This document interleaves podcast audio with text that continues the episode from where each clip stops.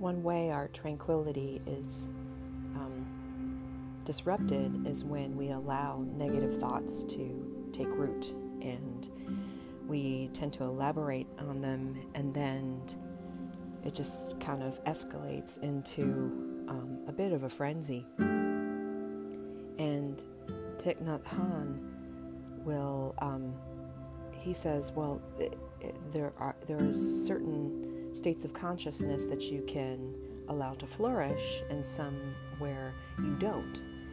And um, in the Art of Power, he speaks about this, and he talks about the diligence of the mind and he compares it to um, seeds.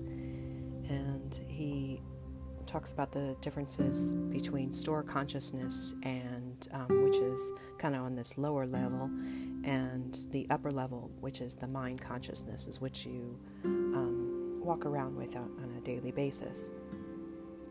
And um, so this is from The Art of Power.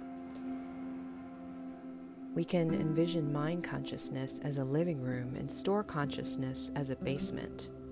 If we water a seed of joy, that seed will manifest itself on the upper level of mind consciousness, making the living room beautiful.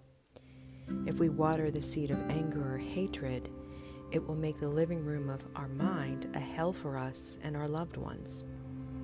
We all have a seed of anger, a seed of despair, and a seed of jealousy in us.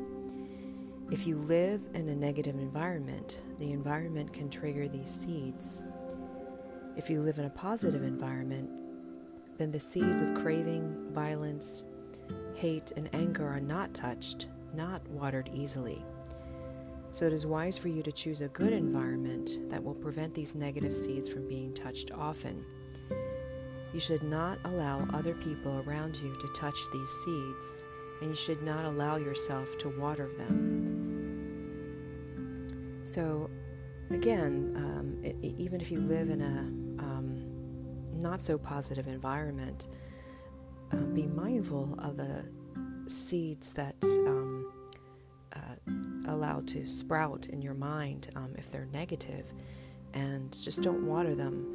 Um, see if you can do a shift into something positive by maybe bringing a positive image into your mind.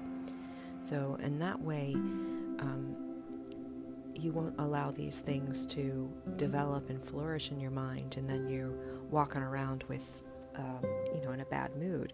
So um, instead, think about the positive states and, and turn on these positive seeds and allow them to flourish and allow them to take root and allow them to guide your day.